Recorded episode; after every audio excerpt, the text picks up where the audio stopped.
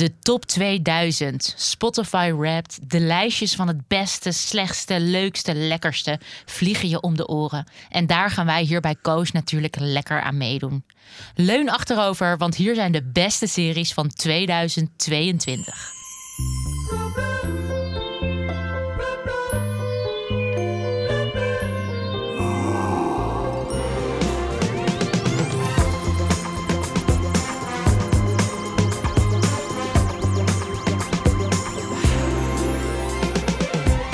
Uh, welkom bij VPRO Koos. Ik ben Yukiko en dit is deel 1 van onze najaarsspecial. Eindejaarsspecial eigenlijk. We gaan het hebben over onze favoriete series van 2022. Uitgekozen door mijn gasten van vandaag. Adse de Vriezen. Hey. Hallo. Maartje Willems. Hallo. En Anke Meijer. Hey. En ik verklap het maar meteen. We gaan het hebben over Endor, White Lotus en Enlightened. En eerst even iets heel verdrietigs. Want het is niet alleen deel 1 van onze eindejaarsspecial. Het is ook onze één na laatste aflevering van Koos. Sad.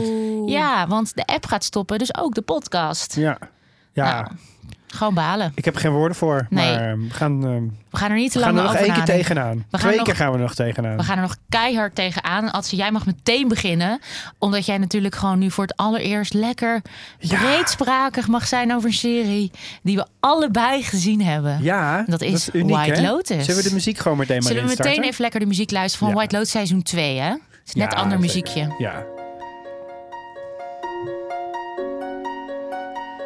Ja, we moeten het, het is een beetje gek hè, om het er nu over te hebben. Want we zitten op een raar moment in ons leven. Ja, Want op het moment dat we dit opnemen... en op het moment dat je, als je er scherp op zit, dit luistert... is de finale zijn we in afwachting. Nee, in afwachting Oh, van in de finale. afwachting. Ja, ik zit het helemaal in mijn hoofd verkeerd, inderdaad.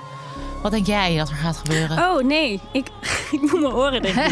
Nee, we Ja, weten maar. het niet. Nee, maar we weten het dus niet. Ja, maar ik heb vijf nog niet gezien. Oh, Wat? ja, ben je wat nog is niet dit? bij? Ja, ik bewaar de laatste twee voor het laat. Want anders krijg ik allemaal paniekaanvallen. Nee, niet paniekaanvallen. Maar wel dat ik dan onrustig word en weer heel mezelf ga, vreten. Oké, er zit maar we nog pakken iemand het even- tegenover hier aan de tafel die nog Ik helemaal nog- niets gezien heeft. Nou, niet, helemaal niet. Maar ik moet nog heel veel inhalen. Oké, ja. jij moet nog heel veel inhalen. Ja, Hoe kan spoilen. dat? Want- ja, ik, heb, ik ben gewoon te druk geweest met heel veel andere series die ik moest kijken. Maar heb je dan niet, want jij hebt natuurlijk voor je werk heel veel series, maar heb je dan niet altijd een soort van één ontspanningsserie on the side?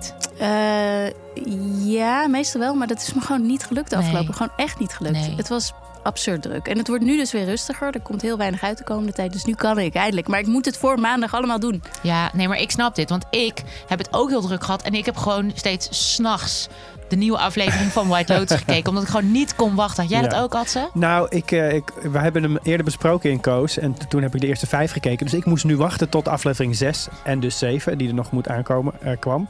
Eh, maar ik ben dus echt fan van die serie. En ik was eigenlijk verrast dat ik deze zo leuk vond. Ja. Omdat ik...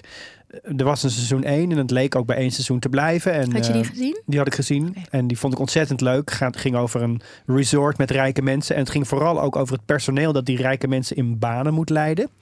Ja, een soort onder- en bovenwereld, hè? Onder bovenwereld, eh, wat we natuurlijk vaker hebben gezien eh, in de films als Parasite bijvoorbeeld, waar je dat die clash krijgt tussen eh, die boven- en die onderwereld, zeg Downton maar. Abbey. Zeker, zeker. De OG. Klassieker. Upstairs, ja. downstairs. Dat werkte ontzettend goed. Eh was ontzettend geestig. Er zaten ook allerlei knipogen in naar eh, gesprekken die eh, de nieuwe generatie jonge mensen nu voeren met hun ouders. Generatieconflicten. Ik dacht, oké, het is af. Hoe gaat dit beter? Maar ik vind echt dat ze eroverheen gaan met dit eh, nieuwe seizoen. Dat eigenlijk gaat over mannelijkheid en het falen van mannelijkheid. Er komen mannen in voor in alle vormen en maten, in alle generaties, die allemaal mislukken. En dat is Ja, heerlijk om naar te even kijken. een beetje context. Het is Ja. eh, hetzelfde. Het is een soort van franchise van het resort uit seizoen 1. Ja, maar dan niet op Hawaii. Nee, maar op Sicilië. Ook prachtig. Ook prachtig. Net iets andere muziek. Ja, met één van de eh, hoofdrolspelers uit seizoen 1 is meegekomen. Maar er Ja. verder helemaal een nieuwe cast. cast. Ja. Ehm, en dus mannelijkheid. Leg dat even uit. Ja, er zijn eh, allerlei groepen mensen die daarheen komen. Er is bijvoorbeeld zijn twee stellen die samen met elkaar op pad zijn. Cameron en Daphne. Die zijn heel rijk en heel succesvol en heel flirty en lekker vrij. En die zijn op pad met Harper en Ethan. En Harper eh, en Ethan heeft net zijn bedrijf verkocht, dus die is net rijk geworden. En eh, zij gaan eigenlijk samen met elkaar op vakantie. Ze weten eigenlijk niet precies waarom ze samen met elkaar op vakantie gaan. Maar er zitten allerlei intriges die langzaam maar zeker gaan eh, zich ontplooien. Heerlijk ongemak vind ik bij, bij Ontzettend. En die Harper, die vond ik in de eerste aflevering ontzettend vervelend. Want die is heel zagrijnig. Die heeft er helemaal geen zin in. En die vindt die Ja, die is een soort lui, social heel- justice eh, lawyer. Dus Ja. die is ook, voelt Oh, zich hier veel te goed voor. Ja. En gaandeweg die serie bloeit zij eh, op in mijn gedachten. Ik vind haar nu de tofste van de hele serie. Omdat ze eigenlijk gewoon al die tijd gelijk heeft. En die Ethan van haar gewoon een, een, een soort van... Ja, hij is zo'n man die kleine leugentjes doet. Hij denkt dat hij niet liegt. Maar hij doet het stiekem zo aan het randje toch wel steeds. ja, en hij wil iedereen te vriend houden waar je helemaal niks aan hebt. Precies. Waaronder dus die Cameron en Daphne die gewoon de hele tijd tegen elkaar liegen. En op een gegeven moment ga je dan je afvragen van wie zou je nou liever willen zijn? Ja. Cameron en Daphne Die of dus Ethan eigenlijk- en Harper? Want eigenlijk is even, om het even concreet te maken voor als je niet geluisterd hebt. Cameron en Daphne weten alle twee volgens mij. De ander cheat, ik cheat. eh, maar we praten niet over, want we hebben het samen gewoon heel leuk. En we, hebben, we zijn een bloedmooie stel met mooie kinderen. ja, En Ethan en Harper pretenderen altijd heel eerlijk tegen elkaar te zijn. maar die hebben eigenlijk een kutrelatie. Maar die hebben eigenlijk een kutrelatie. En, Er eh, staat ook heel veel spanning op, vind ik, bij hun. de hele ja, en Door als er dus iets bij hun gebeurt, dan, dan als puntje bij paaltje komt, vertrouw, vertrouwt vooral Harper Ethan ook niet helemaal. Het gaat over vertrouwen, het gaat over eh, de waarde van monogamie en of dat eigenlijk wel bestaat in een, eh, een moderne relatie in deze moderne tijd. Nou, dat. En een ander belangrijk eh, groepje dat op reis is, is een soort van drie generatie Italian-American De gezin. Di Grasso family. Die Grasso-familie. Een opa, een vader en een zoon die op zoek gaan naar hun roots in Sicilië, op Sicilië. En die heel veel gesprekken hebben ook over mannelijkheid en over vreemdgaan en over, o- ook over de rol van de man vroeger en nu en wat je nog, waarvan je dacht dat je ermee wegkwam en waarvan je nu eh, de rekening gepresenteerd krijgt. Dat soort dynamiek is Ja, want de opa leuk. is een openlijke seksist en de zoon is, is Super stiekem Ja. eh, seksist. En dan, Seksist in de kast. En, Ja. de, en de kleinzoon is eh, een soort van moderne feminist. ja. Ja. Dat heb jij in één aflevering al opgepikt. Ja, Ja, dat zat er al meteen in. En Ja, dat, alles, wat, alles wat jullie nu zeggen Ja. verbaast mij helemaal niet. Het is heel goed neergezet. Maar eh, nu blijft natuurlijk de vraag: welke relatie wil je liever? Wil je de relatie waarvan je weet, Ja, wil je Eh. eerlijkheid? we neuken alle twee een beetje buiten de deur, maar we hebben het samen binnen de deur ook heel leuk? Dat is wel minder stressvol, denk ik. Ja, ik moet dus wel zeggen dat ik eigenlijk dacht dat ik Ethan en Harper was. Maar toch ook wel denk, ja, als het misschien ooit zou gebeuren, wil ik misschien meer.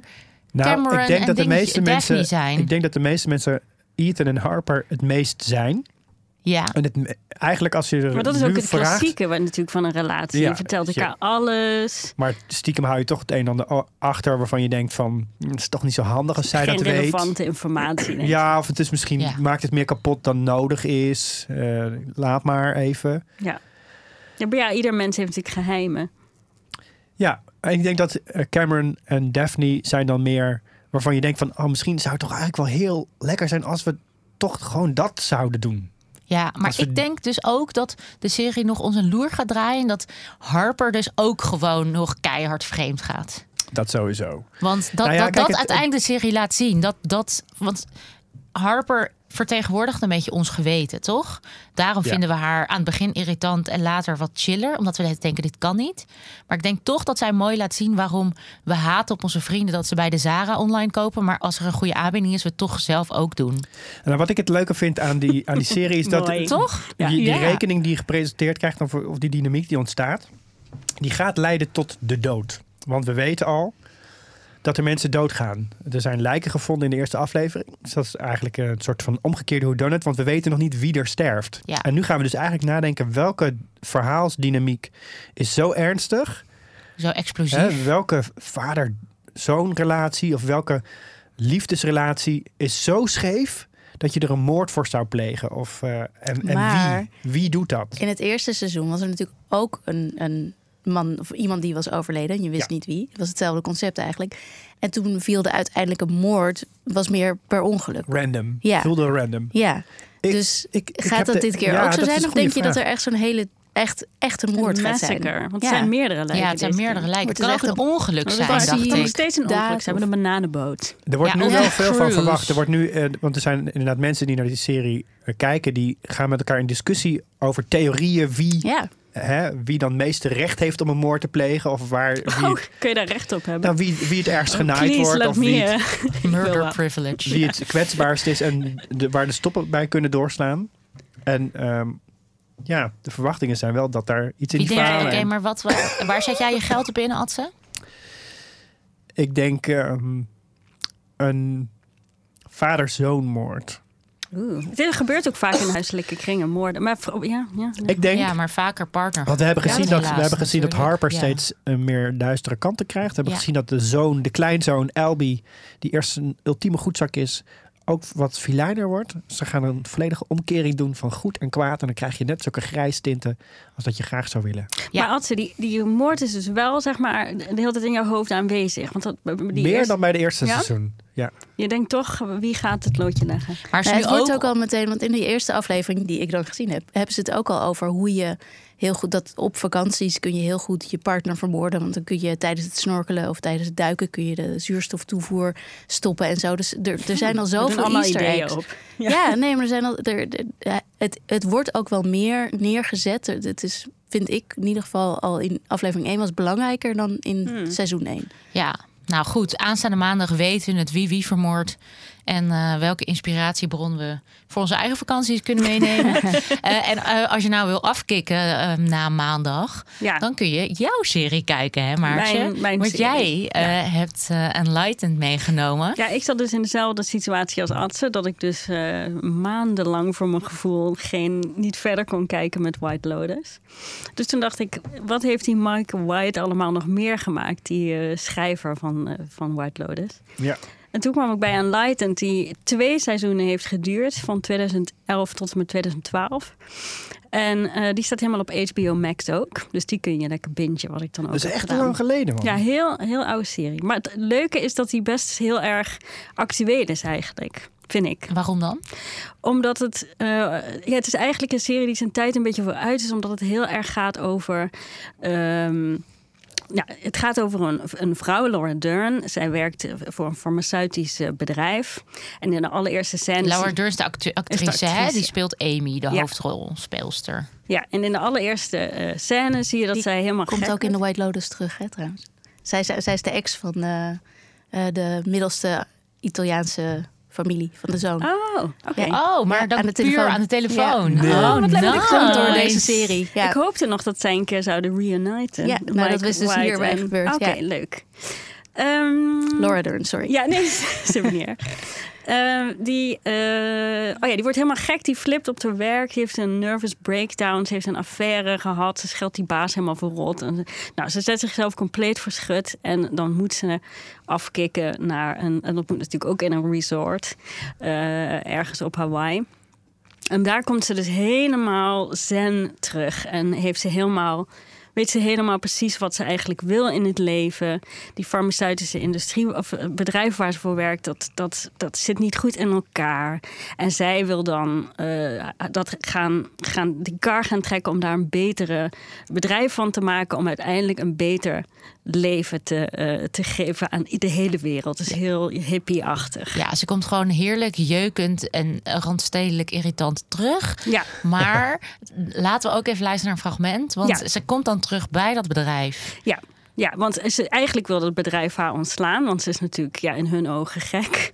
En, eh, maar ze heeft het zo. Ze is natuurlijk een, sli- het is een slimme vrouw. Ze zat hoog in dat bedrijf. Dus ze heeft bij, dat, toen ze wegging geregeld van. Met een advocaat dat ze haar niet konden ontslaan. wegens eh, dat het een, een al bestaande psychisch probleem was dat ze had. Dus Ja, ze ja. moeten haar aannemen. En zij gaat nu in het fragment dat je hoort, gaat zij in een lekker eh, heel zomers jurkje. Dat je al denkt, nou goed, iedereen is daar best wel een driedelig pak aanwezig. En zij filieren fluit, zeg maar, door dat, eh, door dat gebouw heen. En dan, eh, ja, in haar hoofd gaat ze het gewoon helemaal crushen. Gaat ze haar baan terugkrijgen en gaat ze vertellen wat er moet gebeuren om, om van het bedrijf weer een bloeiend, mooi, duurzaam iets te maken. Want de wereld is mooi en ja, dat heeft ze in haar hoofd. Ja, want als je manifesteert, dan kun je alles. Ja, ja. I'm gonna show these people what I'm made of. Now's the time. It's now or never. At open air, They taught me that by visualizing change, you summon it to you. I see myself speaking articulately for once. All the executives of the company are there. They can't deny the truth of my message.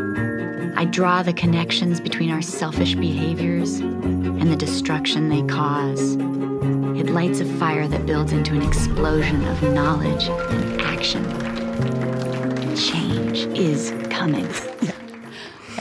Tof, tien Ik, jaar ik hoor de geleden. muziek en ik Ja, denk, ik lijkt me ook. een beetje White Ja. Lotus vibe al. Is Ja. het, heb je gekeken? Is het van dezelfde? Dat heb ik niet gekeken. Oh, dat ben ik wel heel benieuwd naar Oh, inderdaad. Maar ja, goed, het is wel natuurlijk dezelfde maker, White- Mike White, die Ja. waarschijnlijk gewoon heeft. Dit het voelt bijna als een soort voorstudie, als een soort Ja, schets zeker. Ja. voor White Lotus. Ja, waar hij gewoon super goed in is, vind ik, is het, het neerzetten van personages. Wat jij ook al zei over die eerste aflevering, waarin eigenlijk alles al zit. Ja. En hier is het ook, want ik kan me voorstellen als je dit luistert en je, je kent het personage niet van Amy. eh, dan hoor je al dat het zo'n gruwelijk irritant iemand is. Die, die, we, die we allemaal wel ook op tv hebben gezien. Of erger nog om ons heen Op hebben. Instagram. Op Instagram, weet je Hm. wel, iemand die een burn-out heeft gehad of whatever. En dan eh, het licht heeft gezien. En nu waarschijnlijk jou zelf gaat is. vertellen ja, dat je Ja. ook moet naar, naar een coach moet. En, Op Ibiza. ja, precies. Hawaii, Hawaii. nog beter. Ja, als het maar een eiland is. Ik ken en nog als wel een leuk resort daar. Oh. White Lotus. White Lotus, ja, Ja. het schijnt heel leuk te zijn. Of je levend terugkomt, nobody knows. Maakt niet uit. Nee, maar precies. Dat, dat zet hij natuurlijk ook al in aflevering 1 hier van deze serie. Zet hij dat heel goed neer. Ja, ja, het is een narcist.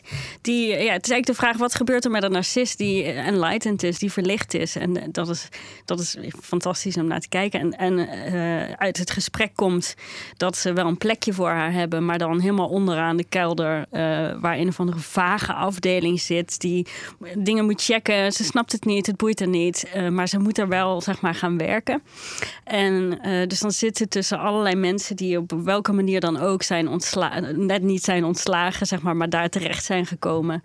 En eh, die met cijfertjes en dingetjes bezig zijn. En zij heeft zoiets van: nee, we moeten het anders doen. We moeten het bedrijf Ja. van binnenuit veranderen. Het is echt heerlijk. Ja. Ja. en ik vind het zo leuk dat in, in die kelder, in de loserkelder, Ja. om even gechargeerd te zeggen, daar heeft ze dus een, een hele leuke loserige collega. En dat is dus. Mike White, die, Die ook dat erin zelf. speelt. Ja, Dus nu heb ik besloten dat ik een petitie wil starten voor Mike White met een rol in White Lotus seizoen ja 3. fantastisch. Hij speelt Toch? Wat, wat, is dat, wat, wat is daar voor, voor, voor figuur? Ja, een beetje gewoon een loserachtige collega die dan... Zij is een boek over change aan het lezen. En dan is ze er helemaal klaar mee. En dan gooit ze in de prullenbak. En dan haalt hij het eruit. En dan vraagt, ze, vraagt, vraagt, ze, vraagt hij zo van, mag ik dat lezen? En dan zegt zij zo van, ja, prima. En dan gaat hij dat zo heel aandachtig... Ja. Het, is zo- het is gewoon een heel aandoenlijk figuur. Ja.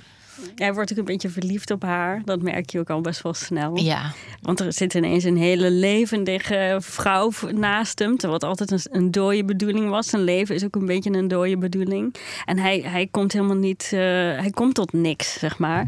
En, en die, het personage van Amy, dat is voor iemand... Dat is een wervelwind, weet je wel. Die gewoon de hele tijd... Ze werkt ook niet. Ze is de hele tijd eh, gewoon eigenlijk bezig met dit Inspiratie change. aan het uitzenden. Ja, ja.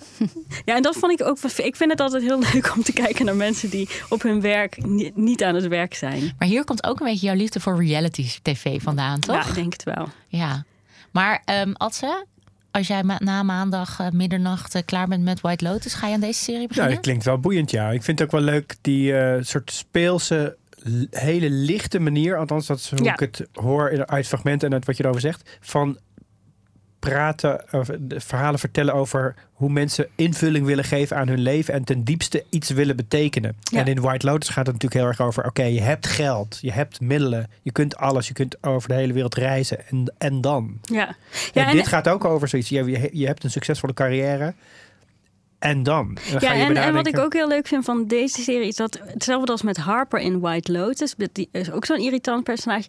Die, wat, die ergens voor staat wat eigenlijk goed is, maar hoe ze het uitdraagt is zo irritant dat je Ja. eigenlijk wil dat ze de bek houdt. Maar eh, dat is in deze serie ook. En dat, maar uiteindelijk, de- het komt ook heel mooi tot een eind, zeg maar. Het, het draait. Je gaat van, toch van haar houden. En je denkt ook wel van, ja, het is irritant hoe sommige mensen zich zo leggen op dat de wereld beter moet. Maar uiteindelijk moet de wereld ook beter. En Ja. moeten we ook, moet er ook andere Dus het keuzes is worden eigenlijk gemaakt. maats- maatschappijkritiek verpakt in zo'n lekker jasje dat je eerst niet door hebt dat het eigenlijk kritiek op jezelf is. Nou, mooier kan ik het niet voor Wauw, bedankt. maar goed, is dus ook te zien op eh, HBO Max. Net als eh, White Lotus. En Lighten dus. Dankjewel, Zeker. Maartje. En dan gaan we naar die andere heerlijke serie van 2022. Onverwachts. Ja, totaal. En door Ja. Pitch het, Anke. Waarom moeten we dit allemaal kijken? Want zo goed bekeken wordt hij nog niet. Nee, nee. Dat, eh, nou ja, ik denk dat er iets te veel blockbuster-series waren de afgelopen eh, maanden. En eh, dat iedereen dacht, nee, niet, niet nog een Star Wars-serie, laat maar.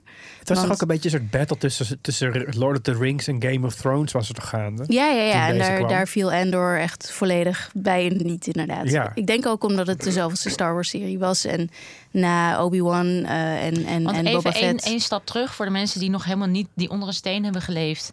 eh, en nu pas voor het eerst een streamingdienst openen. Endor is een spin-off van Star Wars. Ja, van, het is de prequel van Rogue One, wat een eh, ehm, film is. Eh, en dat is ook weer een prequel. Dat, de, nee, hij zit niet in die reeks. Oh, oké. Hij, zit niet, hij hoort niet bij de, bij de Zes. De regel bij Een Star Wars die- is dat je gewoon niet meer moet tellen eigenlijk. Nee, het is Ja. een van die Het Next de Generation prequel. verhalen. Het is Ja. de allereerste eigenlijk. Het, is, het speelt voor de, de filmreeks. Oké. Eh, en ehm, dit is dus weer een prequel daarvan. Dit gaat in, in eh, Rogue One heb je Cassian Andor, gespeeld door Diego Luna. En die is daar een van de rebellen.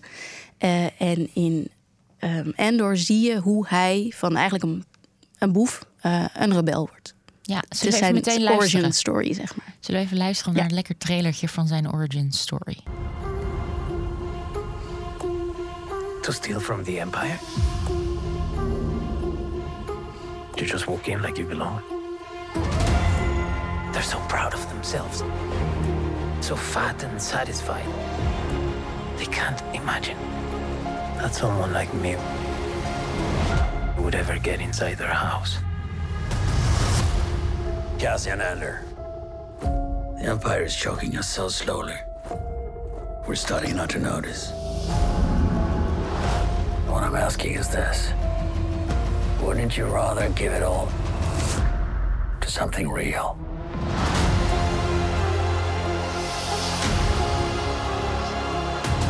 I need all the heroes I can get. Nou, lekker bombastisch Klinkt wel, wel iets voor jou, eh Yuki, dit? Ja, nou, dit is, het is grappig dat je dat zegt, want het is inderdaad niks voor mij. Ik had niks van Star Wars gezien, maar ik ging er heel lekker op. Nou ja, ik had wel wat van Star Wars gezien. Want ik heb thuis iemand op de bank zitten die Alles kijkt. Ja, die best wel van Star Wars is. Eh, al was hij dat de afgelopen jaren ook wat minder. Ook wel een beetje teleurgesteld door alles wat er uitgekomen was. Eh, tot Endor. En, en voor mij, ik viel echt oprecht altijd in slaap bij Star Wars. Het was een hele Maar waarom is ontspannende deze dan zo goed? Ja, vind waarom ik ook. is dit? Verklaar, verklaar dit eens eventjes Ehm, vanuit jouw professie. Nou, dit is wat mij betreft... Weet je wel, je hebt natuurlijk... Het Empire is slecht. Dat weten we allemaal. Ehm, ik wist niet hoe slecht. Ik wist niet precies hoe dit in elkaar zat. Ik wist niet hoe onderdrukkend het was. Ik wist niet wat voor ma- maatschappij het eigenlijk was. Eh, totdat ik Endor zag. Totdat ik zag hoe de mensen op de gewone mensen... of wat zijn het, mensachtige? Ik weet het. Het is natuurlijk Wezens. wezens. Nou, het zijn voornamelijk wel mensachtig. Ja, het zijn dus ja. niet, er, komt, er komen maar weinig wezens in voor.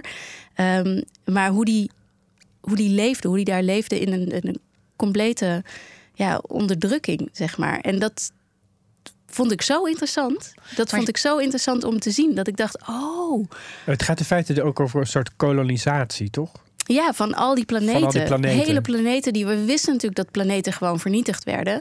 Maar nu zie je dit. Of je ziet de mensen die er wonen en wat ermee Het gebeurt. gezicht eigenlijk. Ja. Ik, ik heb de indruk, als je kijkt naar die oorspronkelijke Star Wars films, gaat het over een soort grote vijand, een soort abstracte Ja. grote vijand. En alsof dat bij wijze van spreken de Russen zouden zijn hè, in Ja. de Koude Oorlog. Nou ja, je hebt de slechterikken en Ja. je hebt de goede rikken. En dat zijn altijd Skywalkers. En in Ja. deze serie komt geen enkele Skywalker voor. Er zijn geen, er, voor zover ik nu heb gezien, is er niemand met de Force. Er zijn stormtroopers, maar die stormtroopers die zijn niet van die, die zien er nog steeds hetzelfde uit. Maar ik vond ze altijd bijna een beetje, beetje komisch in de films. Weet je hoe ze dan zo voorbij marcheren en dan amper kunnen bewegen en dan pieuw, pieuw, pieuw doen. In deze serie zijn ze echt, het, zeker op het einde, eh, ze- ze zijn gevaarlijk. Maar- ze doden mensen, echte mensen. Mensen die voor mij tot dat leven zijn komische gekomen. effect, daar ben ik altijd wel benieuwd naar geweest. Want wij hebben Star Wars nooit meegekregen in zijn originele tijd. Wij hebben eigenlijk altijd naar Star Wars gekeken eh, vanuit een retro perspectief. En misschien vonden de mensen in 1976, of wanneer was de eerste Star Wars film, die Star, die Star nee. Troopers niet komisch, maar Nee. echt eng. En we kijken er nu altijd met een soort retro eh, blik naar. En dat zie je ook als je naar Endor kijkt. Dan zie je die computers, die, zien er, die zijn dan zogenaamd heel geavanceerd. Want daar kunt er een ruimteschip mee besturen en weet ik veel wat. En tegelijkertijd is het zeg maar een soort van pre-MS-DOS. Mhm. Ja, iemand, Stipjes die in, weet je wel, en die, die uniformen zijn ook futuristisch, maar dan wel zoals we dat in de jaren zeventig Dit is ook- Dus ja, ze een hebben ook beetje heel erg- 2001 Space Odyssey vibes. Maar ze hebben ook heel, want de eerste films waren natuurlijk in de jaren zeventig. En ze hebben ook inderdaad dat helemaal overgenomen. Ze zijn ook echt. Ze hebben niet alleen maar een prequel van die films gemaakt, maar ook qua gevoel meteen zijn ze daar naartoe gegaan. Maar dat geeft wel een extra soort nostalgische vibe. Ja, en iemand op eh, social media wees mij er gisteren op dat er ergens in een huis, ik weet even niet meer precies waar het was, daar staat een soort van rolding. En dat zie je verder niet. Je ziet niet wat het is. Het lijkt gewoon onderdeel van het eh, interieur. Maar dat, dat blijkt een Nederlands ehm, ehm, ding te zijn, wat ooit eh, in de jaren zeventig is uitgekomen, wat je helemaal uit kunt rollen. En dan ligt er allemaal gereedschap in, geloof ik dat het Oh was. ja? Oh ja. Maar dat is dus echt iets wat ze gewoon hebben gezien en dachten: hé, hey, dit past perfect in de setting die wij aan het bouwen zijn hier. Maar Dus dat is grappig, want het- dan, dan pakken ze dus een soort retro vibe. Ja. En, het, dat, dat sluit heel erg mooi aan bij iets wat Star Wars altijd gehad heeft. Dat, dat gekke van dat futuristische, hypermoderne. We kunnen de hele wereld of de hele universum afvliegen. Maar tegelijkertijd dat stoffige en dat, Ja. dat in de woestijn en dan met een, met een steeksleutel die, die, die ruimteschip weer, weer gebruiksklaar maken. En hier is het alleen nog maar erger omdat je dat hele glimmende element van het. Empire eigenlijk het minste hebt. Omdat het inderdaad mensen zijn die, die helemaal niets hebben. Die gewoon op een, een stoffige planeet wonen waar ze. ehm, ja, wat, wat doen ze daar? Ze, volgens mij pakken ze alles wat, wat overblijft. Ze, ze halen de schepen die kapot zijn uit elkaar. Dat soort dingen doen. Schroot. Maar dit Het is dus ook meer het schoot. dagelijks leven dus eigenlijk. Heel erg, ja. Oh ja. Maar dan in zo'n maatschappij die compleet onderdrukt wordt. Ja. En het is zo, ik, ik, als je mij had verteld dat in 2022 de serie die het meeste soort van de parallellen met het heden zou hebben, dat dat de Star Wars serie van Endor zou zijn, had ik je echt niet geloofd. Maar in de, in de laatste aflevering is er een soort van opstand die, waar ik meteen eh, aan, aan Iran moest denken. Oh ja. Maar laat, is Ja. dat ook niet de, de kracht? Dat het op een fantasy manier of een sci-fi manier ehm, ons eigenlijk ook na- laat kijken naar de realiteit en naar de Ja. wereld om ons heen. heeft Star Wars dat wel altijd gedaan. Want de eerste films waren natuurlijk ook een reactie op Vietnam. En dus het is niet zo dat, dat Tony Gilroy, de schrijver, nu iets doet wat nog niet eerder is gedaan. Maar hij heeft wel. Ehm, sowieso is hij geen grote Star Wars fan. Dus hij heeft die nostalgie een beetje terug eh, of, eh, losgelaten. Of helemaal, die had hij eigenlijk gewoon helemaal niet. En dat is volgens mij ook voor onze niet-Star Wars fans waarom dit zo goed werkt. Omdat het niet is van, oh, ik wil nog meer Luke en Leia. En ik wil, waar is Yoda? Waar kunnen we een baby Yoda? Nee, dat dit gewoon is, hoe kunnen we nou een interessant verhaal vertellen over deze wereld? Want het is zo'n rijke wereld. Het is natuurlijk zo ontzettend interessant. En ja, wat mij betreft, ik wil alles weten van deze wereld. ja. Weet en je wel, en dat terug naar de begon- oerbron eigenlijk. Ja, dat begon in aflevering 2. Dan heb je, heb je eh, een man die met twee hamers op een heel groot eh, blok in een kerktoren aan het slaan is om de dag. de- dat is de manier waarop de dag begint op Ferrix, deze planeet waar, waar Endor woont. Nou, ik vond het zo interessant. Zo'n leuk detail. En zo zit die hele serie zit vol met details. En heel middeleeuws die echt details. prachtig Het doet zijn. heel middeleeuws aan. Ook die Zeker. stad waarin hij loopt, die oude mooie huizen en zo. Ja, je hebt Ja, nog en net dan- geen kerkers en, eh, Ja. en, eh, en ketenen. En dan heb je op de andere planeet, waar, waar zeg maar de hoofdplaneet, daar is alles weer redelijk futuristisch en, Ja. en, en, en heel wit en kil. En weet je, dan heb je ook weer zo'n heel mooi detail van iemand die in een, ja, een soort van appartement woont, waar die wat tussen zoveel hoge gebouwen dat er maar één keer per dag 10 seconden zonlicht binnenvalt. Weet je, dat nou ja, ik, ik ben echt Nee, zo heerlijk. Ja, en wat jij zegt, het is ook zo mooi gemaakt. Want ik wil bijvoorbeeld heel graag alle kleren van die Ja, Canary ik ook, ik ook. eh, is clan. Canary? Dat is, eh, dat is een soort van ja, oervolk, planeet. Jezidis. Waar, eh, ja, Die half waar, vernietigd eh, zijn door koloniserende volk. Ja, en de hoofdpersoon heeft steeds flashbacks. Die hoort, hoort bij die stam en die heeft daar steeds flashbacks. Naar vroeger.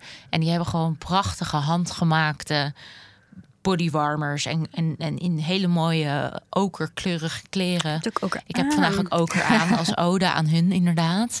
Ehm, Obsessed much. Precies, obsessed much. Inderdaad, ik heb wel gisteren gegoogeld op Canary Fashion, maar daar kwam ik alleen maar op een soort van hele erg leme labels uit. Maar goed, nee, dus eh, een lang verhaal kort. Alles is heel Dat mooi is gemaakt. is Stranger heel Things dan mooi. weer heel goed. Dat je al die shirts van die gasten kon ja, kopen. Ja. precies.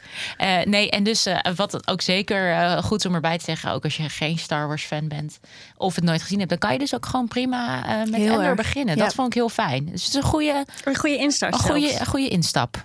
Een Ja, goede pre, pre, of je kijkt helemaal nooit door daarna. Maakt ook niet Precies. uit. Alhoewel, Rogue One vond ik ook wel een toffe film trouwens. Ja, staat gewoon op zichzelf. Dus als je eventjes tussen eh, White Lotus en Enlightened even een sci-fi uitstapje wil maken, kijk lekker Endor Op Disney, denk ik. Op Disney, inderdaad. Disney Plus. Ja. en ze staan er ook al allemaal, dus dat is er ook zo fijn aan. Je hoeft lekker niet wekelijks En te er komt wachten. een tweede seizoen. En er komt een tweede seizoen. Nou, wat wil je nog meer? Ehm, en dit was deel 1 van onze eindejaars special. Dankjewel Anke, dankjewel. Maartje. Dankjewel Atze, want eh, volgende week eh, gaan wij er samen een strik omheen doen. Ja. Samen met eh, Elja Looijenstein en Alex Mazareu. Dan is het echt klaar. En voor wie denkt, nou, ik gooi die Koos-app alvast van mijn telefoon. Doe dat pas lekker volgende week. Ehm, maar schrijf je dan ook meteen eventjes in op de speciale serie-nieuwsbrief van VPRO Cinema. En natuurlijk die heerlijke podcast-nieuwsbrief van Elja van de. VPRO-gids. Handgemaakt op een computer. Ehm, enorm de moeite waard. Dus doe dat. Vele duizenden gingen je al voor. Wij zijn er gewoon volgende week weer voor de allerlaatste keer. En we gaan er een mooi feestje van bouwen. Dankjewel. Dank jullie wel.